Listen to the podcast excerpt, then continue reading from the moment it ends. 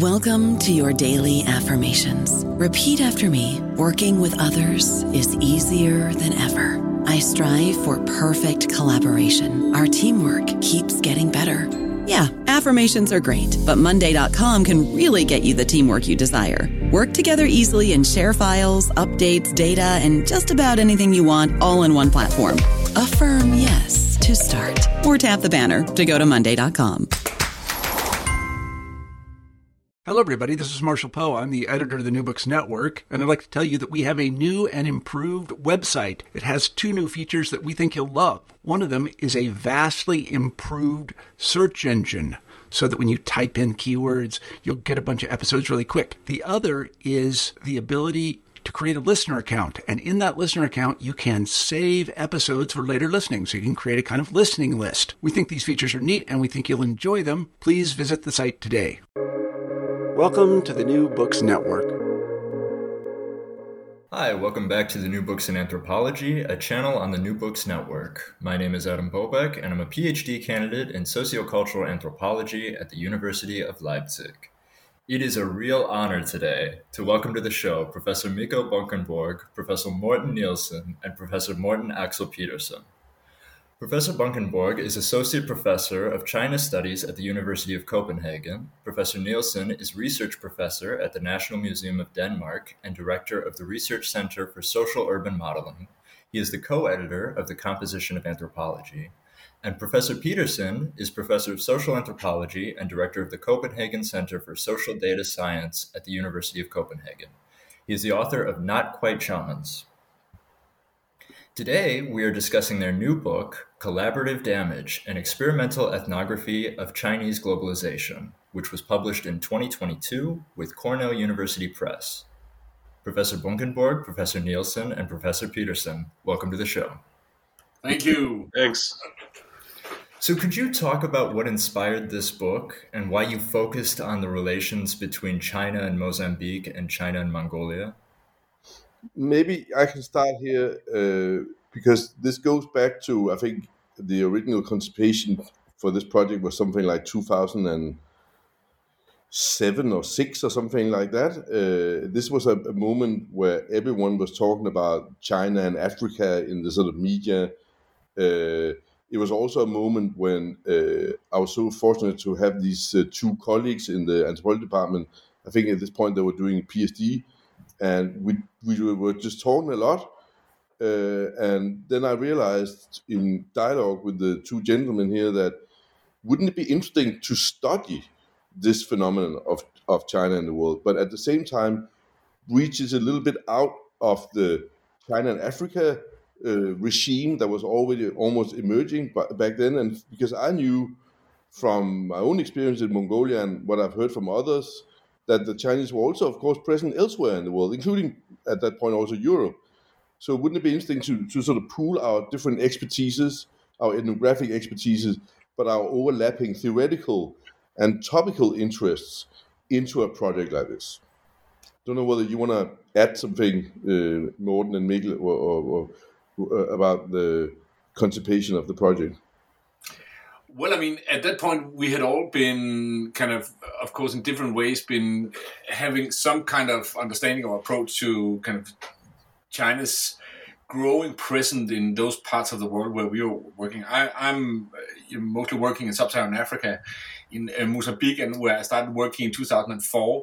And during those years, uh, China was considered, especially by the donor community, as the odd one out. You know that they didn't have a very strong presence uh, during the first years of, of, of me doing research there. But actually, during the latter part of my, my, my field work, they really came on strong, you know, and there was some something that they or they were an entity that couldn't be ignored any longer.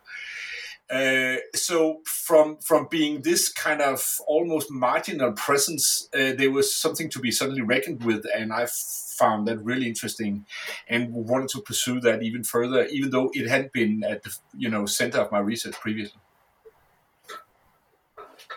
Yeah, and I guess I mean even the project was conceived before the the big financial crisis, but when we got the funding, the 2008 financial crisis was already up and running, and um, it seemed that the Western economies were nosediving while uh, China, China, the Chinese economy was doing really well at that point in time, and they were buying up. The Chinese were buying up stuff all around the globe, and we had headlines in in the Economist and uh, and elsewhere saying that it's China's world. We're just living at it in it, and um, and stuff like that. So it was um, it was an interesting time to start that project, and. Um, back then it was a bit of a provocation really to to to talk of it as an empire as an emerging empire um, and I th- I think that has now become less problematical uh, because even political scientists are now starting to speculate about uh, the possibility that that that China may uh, become an imperial outfit. But but back then I I, I thought it was uh, it, it was probably quite provocative and um, and new to uh, to conceive of, of China as an emerging empire. That's true, and I also remember that we actually talked, especially back then, quite a lot about whether it was almost like a, an empire by accident, the sort of haphazard character. You know, at that point, there was also some discussions in the scholarly community, people revisiting, you know, again, and with good reason, the, the emergence of the British Empire and how often it starts with traders and trading ports and economic relationships, and suddenly these become so important that they, they had a protection, as it were, that's at least how it's presented, that, that they need to be protected from locals. Somehow, an apparatus of security begins surrounding it, and then suddenly you have something that looks like, if not a state, then at least a polity or a quasi polity. And we somehow felt that some of the things were likely to happen and, and seemed to be happening. If I may just mention another, uh, I think equally important, at least for me, motivation for entering the, this uh, project was that I had uh, been working on a documentary film some uh, years prior in, in, in in another context in Mongolia, and this idea of working for a couple of months with a team of it was another anthropologist and it was some documentary film people. How much I enjoyed it, how how important I felt it would be to not always do fieldwork on your own, uh, but actually systematically try to do fieldwork together. So I think that was also an important part of it for me. And then you spent the next ten years realizing how wrong you were. Yeah, yes, but you know, but you know, it was at least my uh, it, it, was my hope that that uh, it was my hope uh, and our hope that by it kind of seemed logical that by pooling the different knowledge and especially linguistic and you know, cultural fieldwork domains uh, knowledge uh, resources of different anthropologists that you can somewhat super uh, you know size the ethnographer. You know, so instead of having one uh, ethnographer that maybe knew one language and maybe the other one a little bit more, but then there was always be issues with that. How? What about having two? and one one speaks with the in this case the the, the Chinese speaking people uh, who are working on this project in Mongolia, and another one in this case myself uh, speak uh, with the Mongolian speaking one.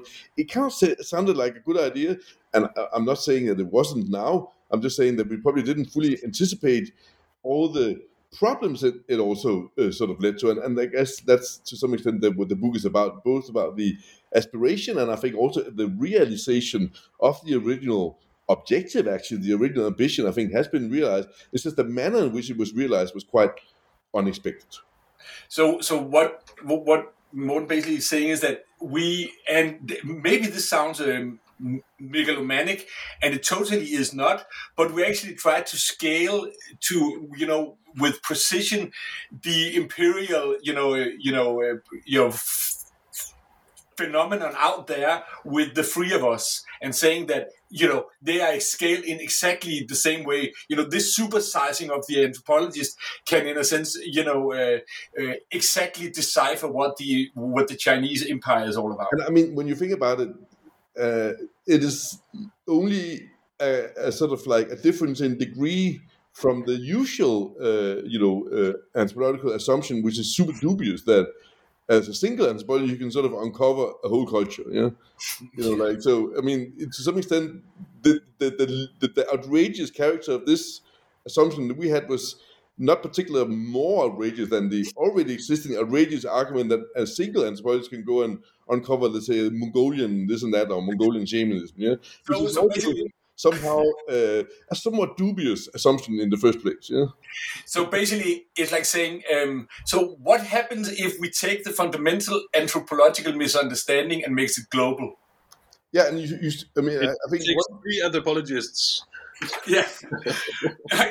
How many anthropologists do, uh, does it take to really make a global misunderstanding? You know, three idiots.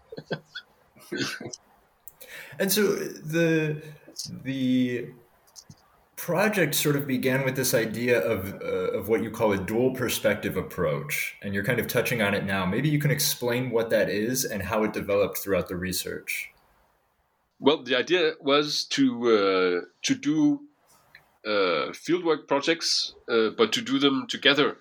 Uh, so we we were going to do. Uh, Morten Nielsen and I uh, were were scheduled to do three months in uh, Mozambique, doing fieldwork together. Uh, Morten working on the Mozambican side, and me talking to the Chinese. And then we would correspondingly do three months in Mongolia, where I would be working with Pedersen. Uh, he would talk to the Mongolians, and I would talk to the Chinese. And then the idea was that we wanted to to study similar things, so uh, roads and uh, natural resource extraction in these two sites, and then by systematically comparing and using the China uh, perspective on, on these things, we could scale up and, and claim that we could say something about um, about um, globalizing China as a whole. But the idea of, of studying similar things became immediately problematical because we realized that even when we were in the same sites, for instance, Morten Nielsen and I studying a, a road in Mozambique, I would talk to the to the Chinese and they would say, hmm, well, it's a road, but it's not really a road. It's actually a training exercise because we're moving on to build real roads elsewhere, maybe in Europe. And Morten Nielsen would talk to the Mozambicans, and they would say, "No, this is not a real road. It's going to go to pieces, and and we're not getting any wages really for for our work. So so this is not a real road. So even just studying a, th- a thing that seemed very simple, a road, suddenly broke into two pieces uh, by virtue of, of, of studying it from two different perspectives. Um, so at least that's part of the explanation why the whole idea of dual perspective approach started falling to pieces pretty quickly. But if I may just add, almost as a devil's advocate, but of course there is also a sense to which I mean, all anthropologists who write, you know, uh, I think, or at least this is what the supervisor will expect from them, is that you know that when they make statements, uh, it could be either directly saying that you know. Uh, a, a, majority of my informants said this, or uh, uh, you know, a few of my interlocutors were of the opinion that. What what does such a statement actually refer to? Well, presumably, it refers to someone who has done a long uh, term field work, who have had a somewhat systematic way of answering, asking people, let's say through semi-structured interviews and participant observation things and observing things so that a systematic collection of ethnographic data has taken place. And of course, a statement like the, that one is also based on the idea that, you know, every day when we look at, see the same greeting taking place in one uh, group of people and that greeting uh, with the same name being used in another group of people, that is the same thing. And of course, we can always argue, oh, well, it's actually not the same thing. But at some point, we're all doing the thing that we are, we are studying something, and then we generalize across that. And I don't think that has escaped from our project. It's just that also as a device for telling the very important story about the Chinese Empire, we realize that as a, as a device for, for most, uh, I think, uh, cogently and uh, uh, perhaps also uh, as a form of capture, telling that story, it would be useful to include our own mutual disagreements in that narrative, in that ethnographic prose, in that particular genre of ethnographic writing. But I mean, but it's also just you know boils down to you know we we were so you know in, in so massive a disagreement about things you know you know, you have to imagine us going out, you know, some some place out, you know, where there was a, a new infrastructure project being carried out, right? and Mikkel and I come driving, you know, in our rented car and get out, and it's really hot, and we know that we'll probably only have, you know, uh, you know, a short period of time, you know, if it's in in a break and the workers have to go back to working. So we rush over there and try to build some kind of rapport. And maybe we have, you know, some extra time there, a few days, and, and we'll come back, you know, during the, the, the you know, several, you know, lunch breaks and stuff. and um, what happens is that the moment that we then leave this site, Mikkel and I start to, you know, argue intensely. You know, so it's not just you know some analytical highbrow, you know, about you know whatever anthropology stuff it might be. We just really see the world differently, you know, and it's and it's not just for fun, you know, it's it, it's really a massive disagreement, right? So we just thought, you know, okay, either we have to just make this project collapse from the get-go or we have to integrate these disagreements within the you know analytical scaffolding of what we're doing you know. And that's what we ch- chose to do. And basically it hasn't stopped ever since. And you know it, it's in the book and it's in the in the form it's in the form of the book. It's in the analysis. It's kind of infused everywhere but I think that to us it worked in a sense in the end to our advantage uh, that we had set up a kind of uh, you know a methodological approach that proved both to be very efficient and not efficient at all. Maybe now is the perfect time to talk about the title of the book, which is Collaborative Damage, right? And so you've already touched on this a little bit, but maybe you can go more in depth. What do you mean by collaborative damage?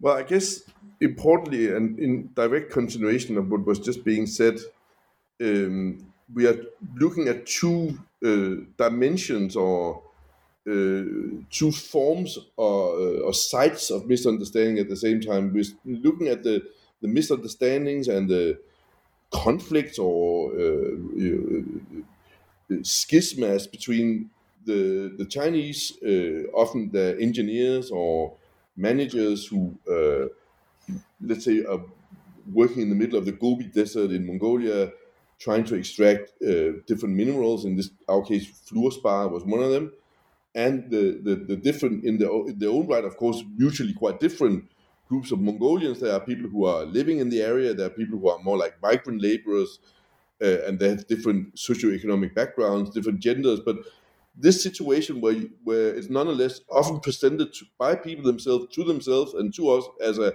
conflict or a clash between two sides, the two sides of Mongolians and Chinese.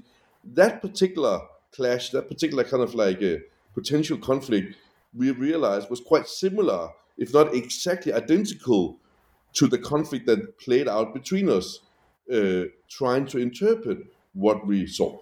And so collaborative damage refers in a double sense to these two uh, phenomena, these two levels or sides of misunderstanding and, and conflict.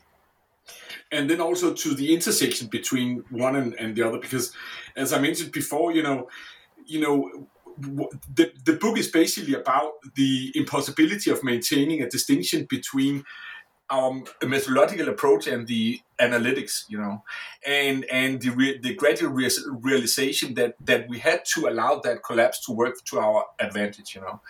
So so it's also a kind of damaging to the to the project's construct as such, you know.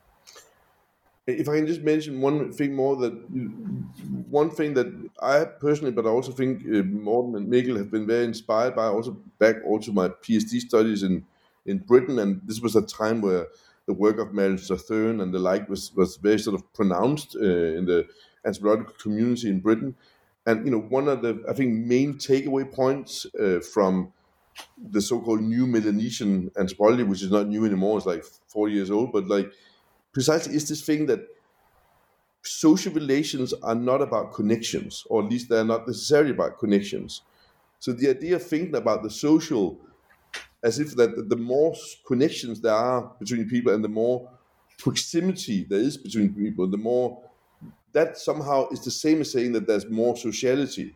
And to some extent, I think one of the advantages of our material is that it shows no, uh, a, a, a, conflictual or a ruptured relationship is just as social as a one that is based on proximity, but its uh, its form of intimacy is of another uh, kind than the kind of intimacy we associate with relations of proximity. But to get back to your question, maybe maybe the word collaborative damage also refers to uh, to the empire, uh, so that um, that the, the the way empire ends up being conceptualized in the book, and I don't know if, if the two Mortens agree with me, is actually as a as a as a network of constantly evolving differences and and and uh, conflicts. So just like the the collaborative damage that occurs between the three of us, so um, it, it is is connected to what goes on between the the, the Chinese and the Mongolians and the Mozambicans. Um, so there is this speciation, this this uh, different internal differentiation that that uh, that becomes the book and the empire. Of course, uh, we would love to disagree with Mikkel here, but I don't think that we can. I think it's the first time we've actually agreed about something in the. yeah. So, so can you please take this one, this part out of the interview? yeah, I'll cut, I'll cut, this part out. Uh, Maybe now now is the perfect time to talk about these these three concepts concepts that you present in the introduction, right? Empire, enclaves, and intimate distances, because I think we've already touched on all three of them a little bit.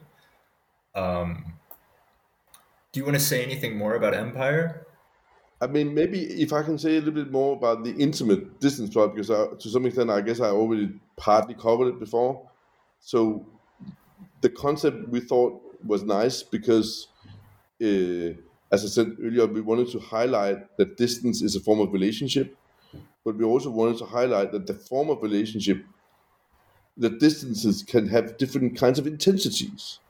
And an intense, if you like, relations of distance is maybe what we call an intimate distance. Yeah?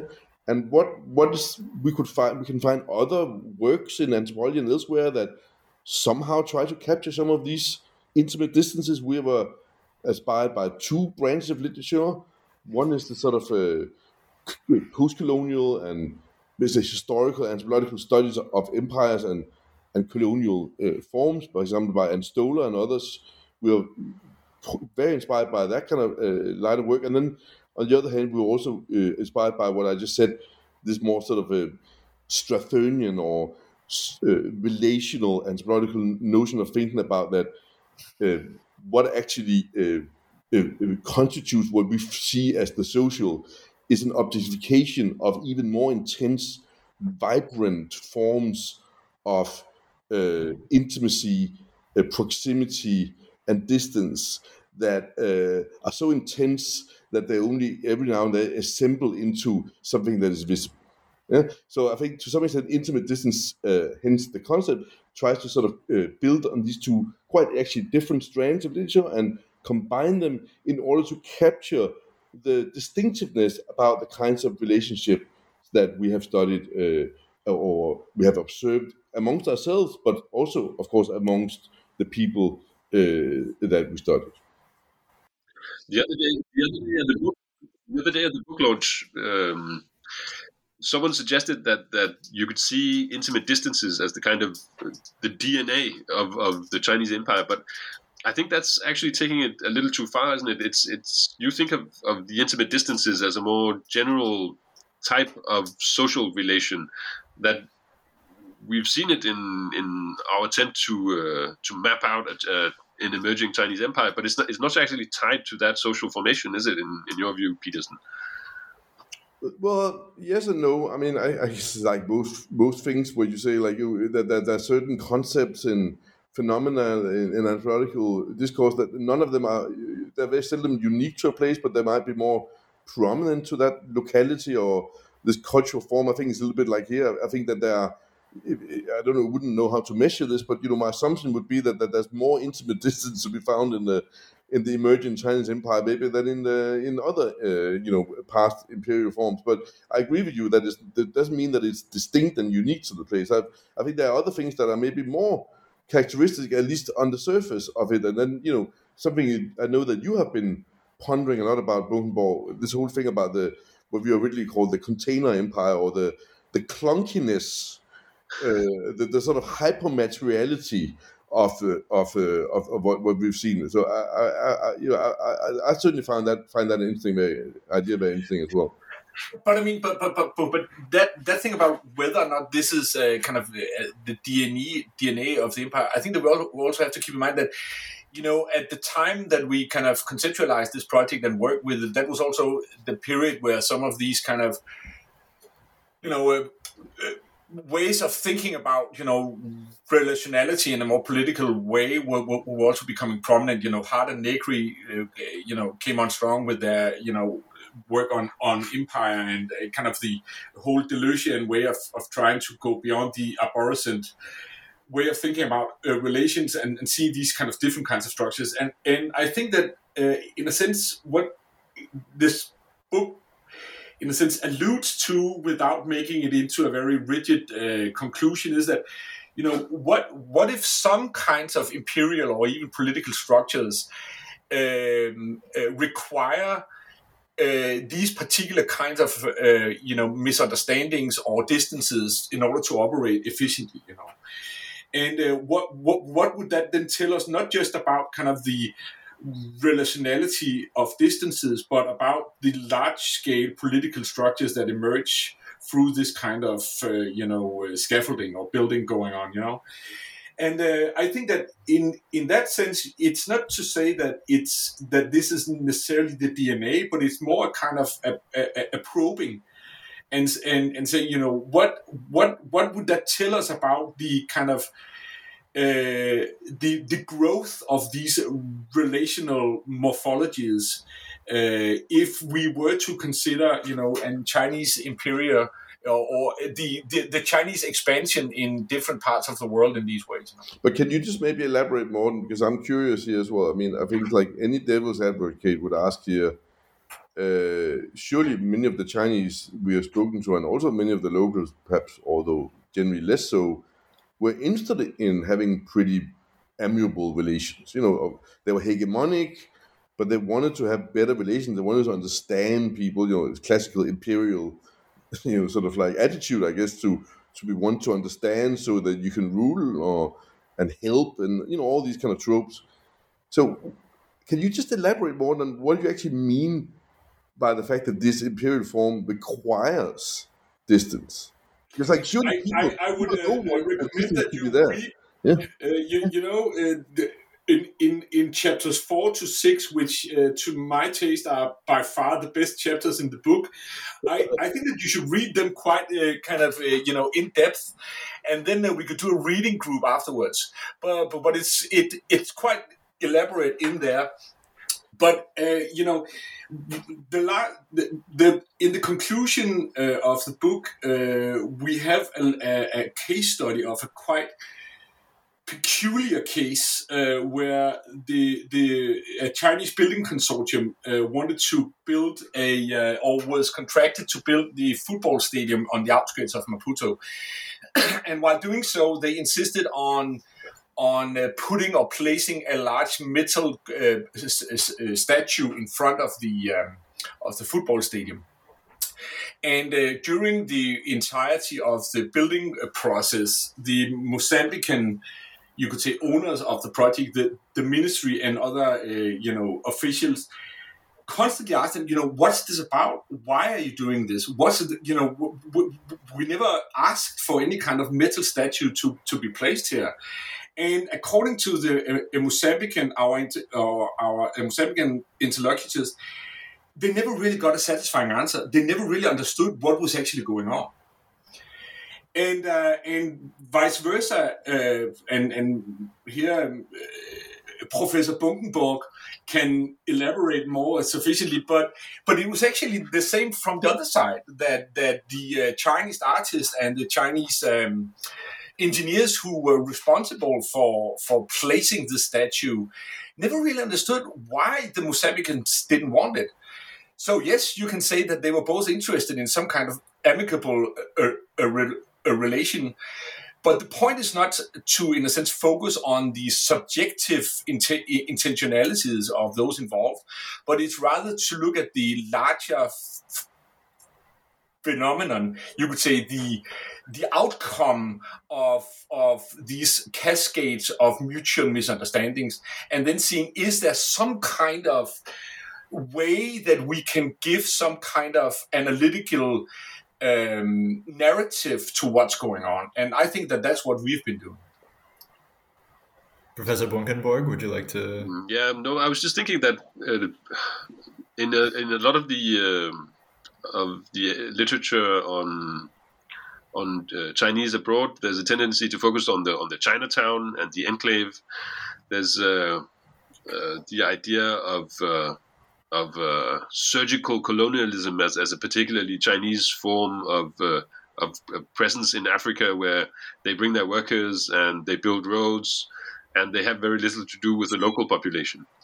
So there's this tendency maybe to um, to portray uh, the Chinese as people who are uninterested in in, uh, in in their local surroundings, and I I think we in the book we cover several instances where, where this is not the case. The, the, the end product may be intimate distances, but it's it's not because of an initial intention not to have anything to do with the locals. Just as often, it's it's about the locals distancing themselves from from from the Chinese, or the Chinese being perceived as as um, overly interested uh, in, uh, in in establishing connections. In, uh, in, in the first chapter, there's an example of that. Some a, a, Chinese entrepreneur who wants to be too close to the locals, and and and they distance themselves from him. So, I, and I think that's part of what is interesting about this um, book is is is the many ways the intimate distances play out and, and are established um, and, and and sort of organized in in, in enclaves. Um, I don't know about you, but I'm very busy and I don't have a lot of time to cook. That's why I subscribe to Factor. Eating better is easy with Factor's delicious, ready to eat meals. Every fresh, never frozen meal is chef crafted, dietitian approved, and ready to go in just two minutes. You'll have over 35 different options to choose from every week, including Calorie Smart, Protein Plus, and Keto. These are two minute meals. Factor meals are ready to eat and heat, so there's no prepping, cooking, or cleanup needed. They're flexible for your schedule. Get as much or as little as you need by choosing your meals every week. Factor is the perfect solution if you're looking for fast, premium options with no cooking required. Sign up and save. We've done the math, and this is important. Factor is less expensive than takeout, and every meal is dietitian approved to be nutritious and delicious. Head to factormeals.com slash NBN50 and use code NBN50 to get 50% off. That's code NBN50 at factormeals.com slash NBN50 to get 50% off. At this point, maybe it's pertinent to ask, you know, the, the subtitle of the book is an experimental ethnography. And really throughout the book, I mean, you, and you've already touched on this quite a bit, throughout the book, you include verbatim shouting matches between you. Why did you decide to include your own disagreements in the ethnography? What drove that for you? Well, I, I don't think that there was any alternative, to be honest. I, I mean, I really don't. I mean, as as you can also hear, you know, I hear in, in our responses to you, and and of course we are doing it, you know, to to please you and all your dear listeners. But it is, you know, genuinely and honestly true, you know, that these discussions have been ongoing throughout, and so it was actually a very concrete you know almost practical issue that we had to deal with. How do we deal with the fact that we are constantly in disagreement with each other? And and is there any way in which these disagreements which were both exciting and fun but also extremely tiring and exhaustive you know were there any ways in which that we could use them to our advantage and I think that the way that we tried to do it was both to uh, be honest about it in the narrative, you know, as honest as, as you know, without being too, you know, self. Um, you know navel gazing. And we, we hope that we have struck a balance in, in those terms.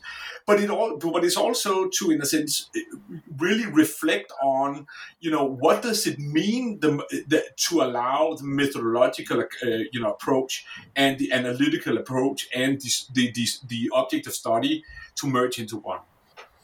Without uh, you know disagreeing with that, uh, I would say something that ostensibly might sound like it contradicts it because, like, I, I would say yes, but then there are also uh, some pretty, I think, uh, uh, you know, well-established and well-proven forms of writing uh, monographs in our discipline, where uh, the, the the ethnographer uses him or themselves as a, a as an instrument uh, for carrying for, for, for conveying central uh, findings uh, and logics about the phenomena study. So often it would be the kind of misunderstandings.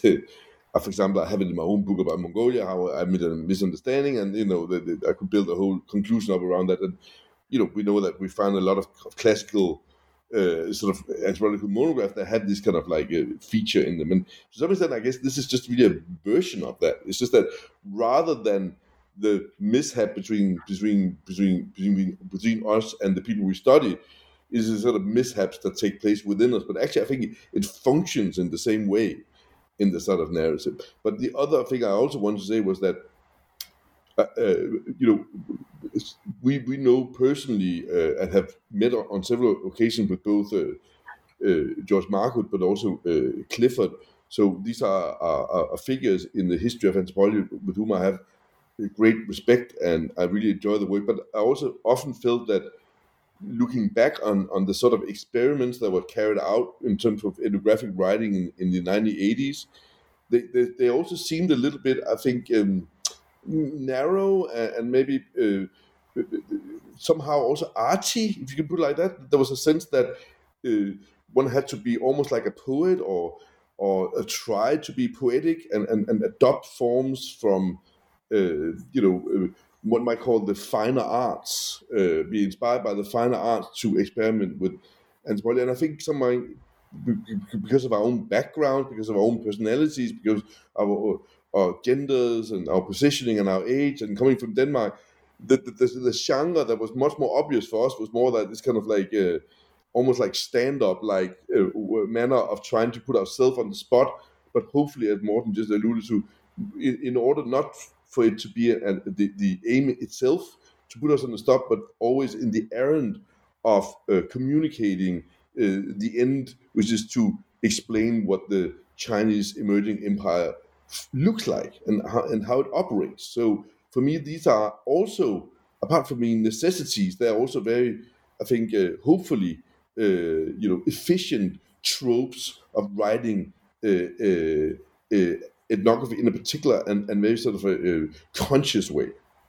It's a form of reflexivity, in other words.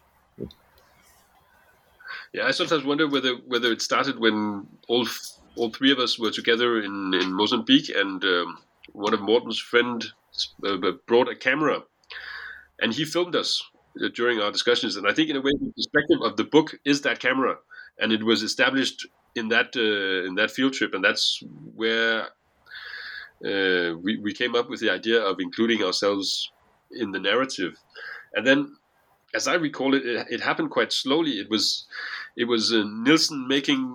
We were working on a chapter, and then suddenly there was a passage where Nielsen was making fun of me ironing my blue shorts in um, in um, in Mozambique and uh, and uh, refusing to go out in the midday sun. Um, while he was, of course, was working all day and sweating in, uh, in, in the outskirts of Maputo. So there was this little passage suddenly where uh, Nielsen was making fun of me, and then uh, that became a model. So we we started making fun of ourselves and each other in in uh, short passages in uh, in in the various chapters, and yeah, so I don't know. If but I'm, I'm, I'm, I'm, I'm surprised that, that you see as making fun of.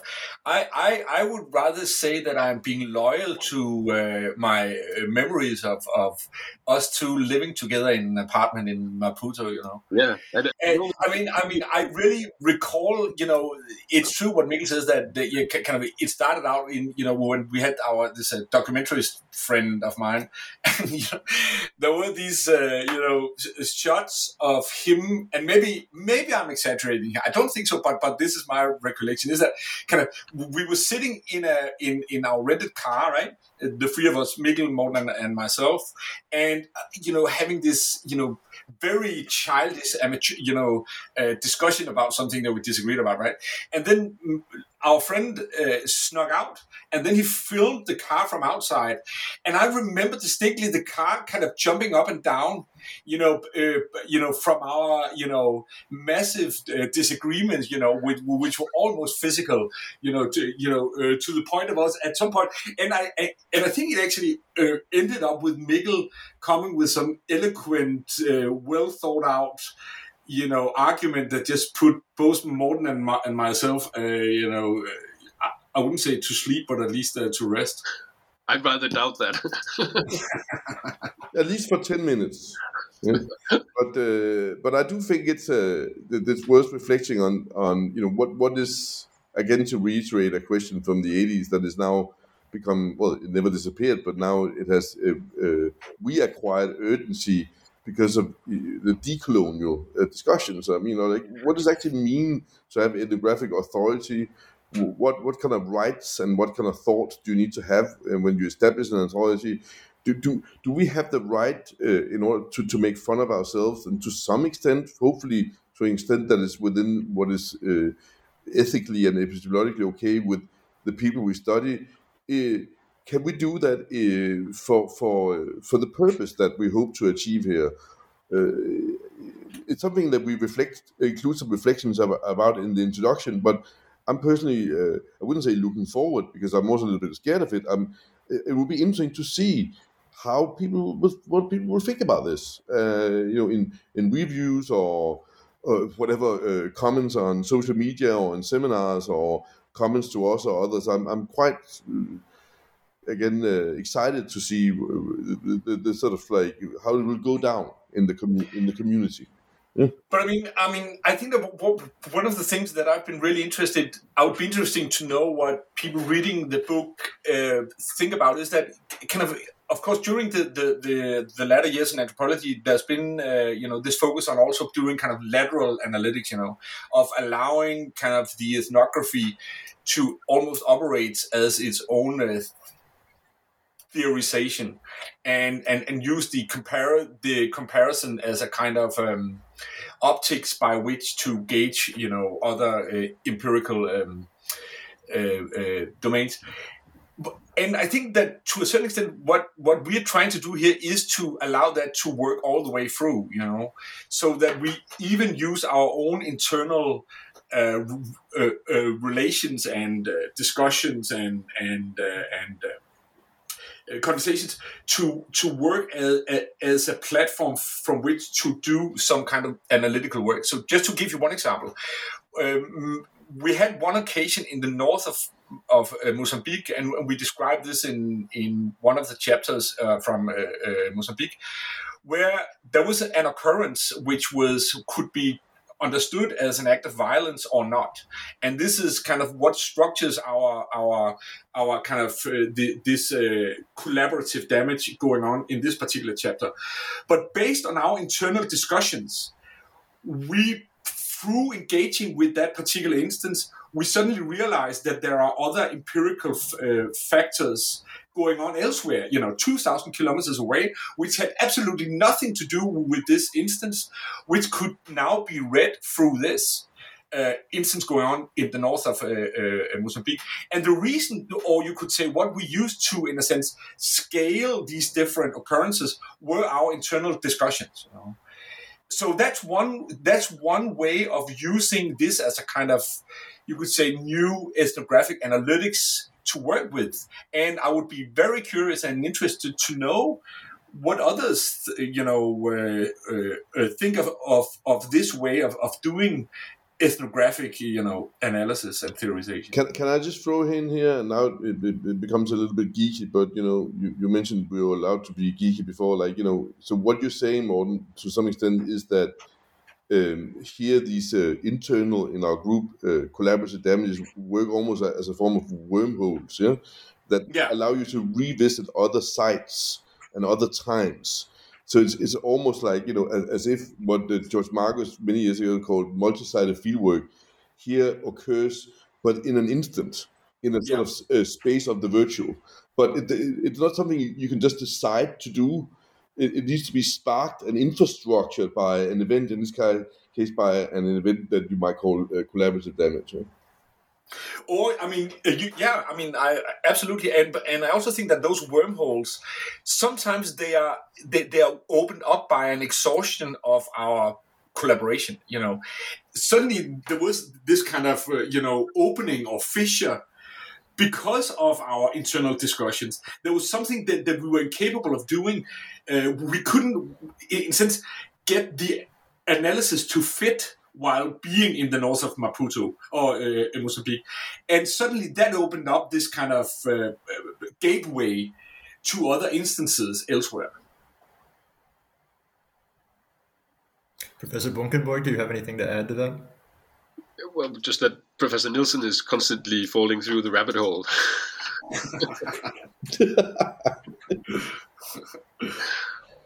maybe and professor nielsen already touched on this. Uh, you decided to split the book in in half sort of where chapters 1 to 3 take place in, Mon- in, in mongolia and then chapters 4 to 6 take place in mozambique. Why did you decide to structure the book in this way I mean, I think a lot of it was purely pragmatics. I mean, it was. I mean, one of the reasons why it took so many years for this book to be published. I mean, it always takes a long time for my book to get published. I don't know why, but I guess that's the way it is. But it's just like you know, it's actually just really, really difficult to organize co-authoring. You know, like first of all, you have to organize doing the fieldwork, but then imagine like we all know how it is to just organize your own writing, but you when, you're writing with three others, it's almost impossible. You know, uh, so simply just to make it happen, the, the, writing process. So one thing happened before another. I think that was actually part of it. So we said, okay, this next two months that always turned out to be six months or whatever. Uh, Pedersen and Bunkenborg, we work on the two Mongolia or this Mongolia chapter. Then in the autumn, which then always turned out to be the next year, Uh, the other Morten and Mikkel, they work on the Mozambique part. So that I think is actually part of the answer, just pure and simple. Yeah? But I think another, again, pragmatic answer is that maybe Morten Nielsen less so than Mikkel and I we actually also would like this book to appeal to an audience outside of anthropology. So we would like some journalist or some area studies person, someone working on global development, to pick up this book, skip over the more geeky internal anthropology debates in introduction, and read these chapters about Mongolia, maybe if that's what they're doing, work, and get something out of it that they can use in their professional practice. Well, actually, I wanted it to be a cartoon but uh, but they, they disagreed on that, you know. But I mean, but, but one thing, I mean, and and obviously, to, so based on what Morten just said, you know, uh, you know, if there are any kind of, you know, budding, you know, authors out there, you know, the the conclusion from our project must be don't ever ever ever do any work or you know on writing a book with with you know with co-authoring.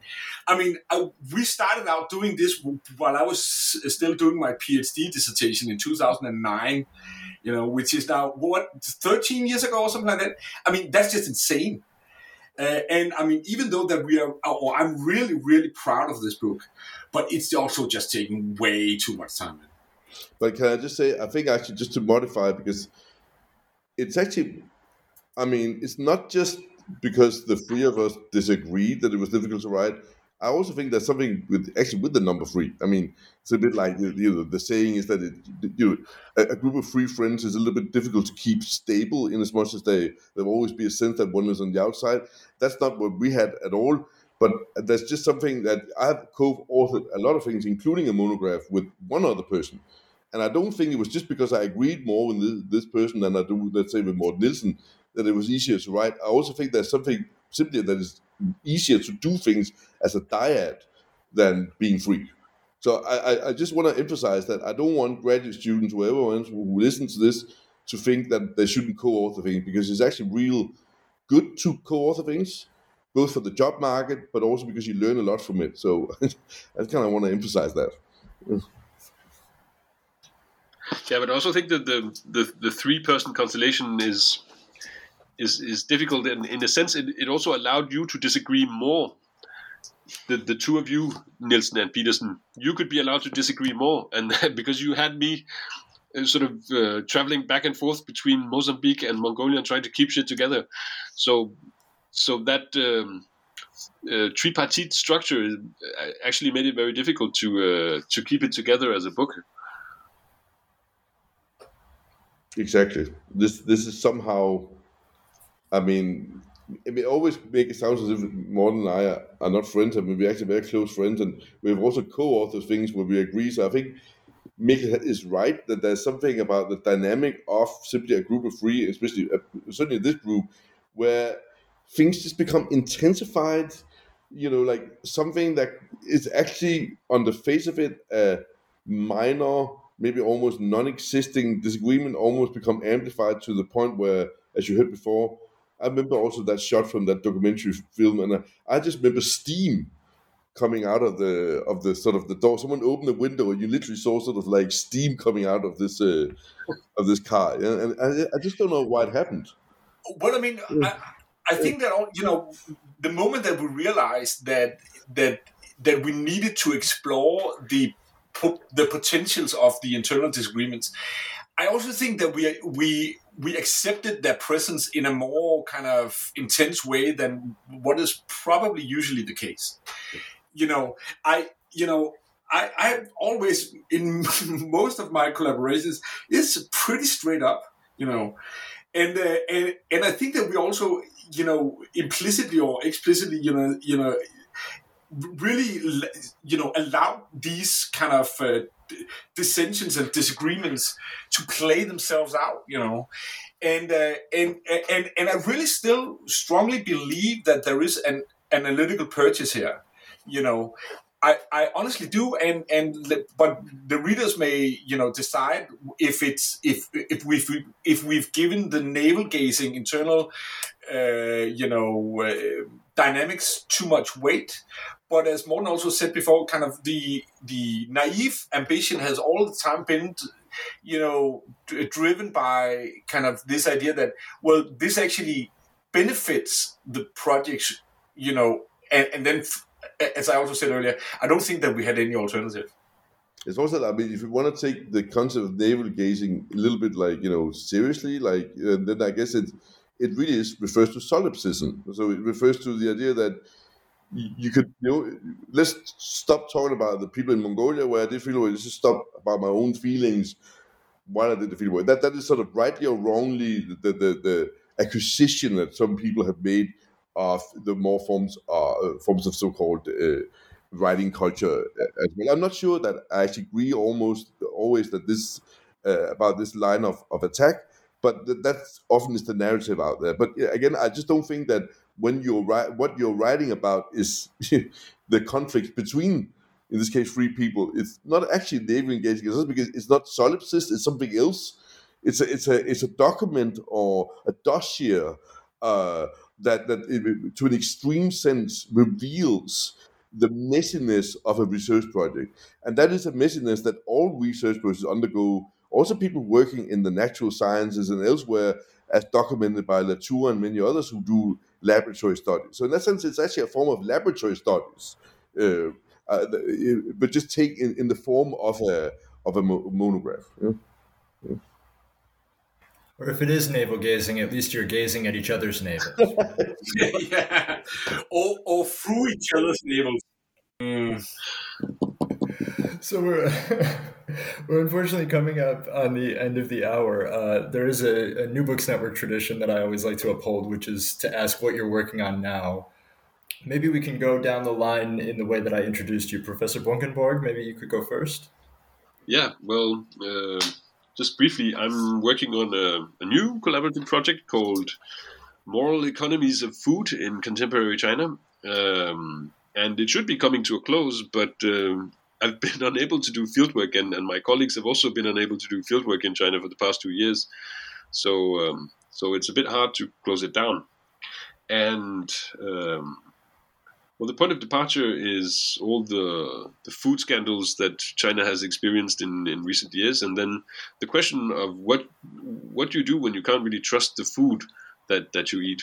What do people do in uh, in the countryside, in the cities, and what new connections are being forged between countryside and cities in, in attempts to uh, to do uh, community supported agriculture and uh, and get some sort of um, of uh, to to reestablish some sort of trust in, in the stuff you eat.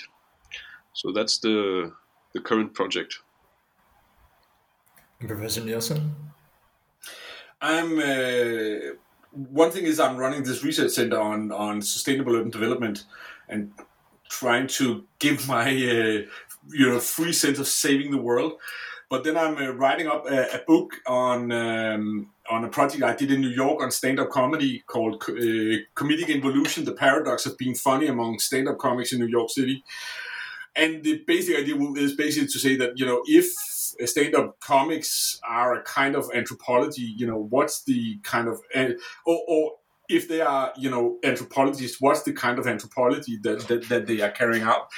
and uh, it's basically trying to look at what they do as a kind of paradoxical myth making that carries a kind of ethnographic insights about some of the you know most important dilemmas of you know living in a contemporary urban life and professor pedersen yeah i mean also like uh, this i run a, a, fairly large research center so I, I spend quite a lot of time on that but uh, apart from that, I'm also uh, the research uh, leader of a research project, a so-called ERC project, where we look at the attention and its political economy. We do that from a very sort of interdisciplinary perspective. And actually, probably what I spend most time at the moment is trying to develop something I call machine or computational anthropology. I'm, I'm very interested in the idea of revitalizing the potentials and also, you know, the, the attempts that have been in the history of, of anthropology to to make uh, anthropology computational and quantitative, not, not because we should stop doing ethnography, which I love, uh, but because I think we can expand the scope of anthropology by also decoupling the, the project of anthropology from always being tied to qualitative methods and ethnography. The book is Collaborative Damage, published in 2022 with Cornell University Press. Professor Bunkenborg, Professor Nielsen, Professor Pedersen, thank you so much for your time today. It was a pleasure. You're welcome.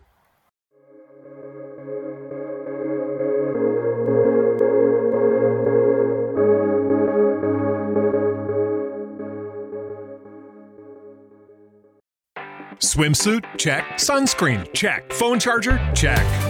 Don't forget to pack the 5 Hour Energy. It fits great in a pocket or carry on, and the alert feeling will help you arrive ready for anything. Now get 20% off when you use code 5HE Travel at 5hourenergy.com. Expires April 30th. One time use only, not valid with other discounts. Remember, visit 5hourenergy.com and use code 5HE Travel to save 20%.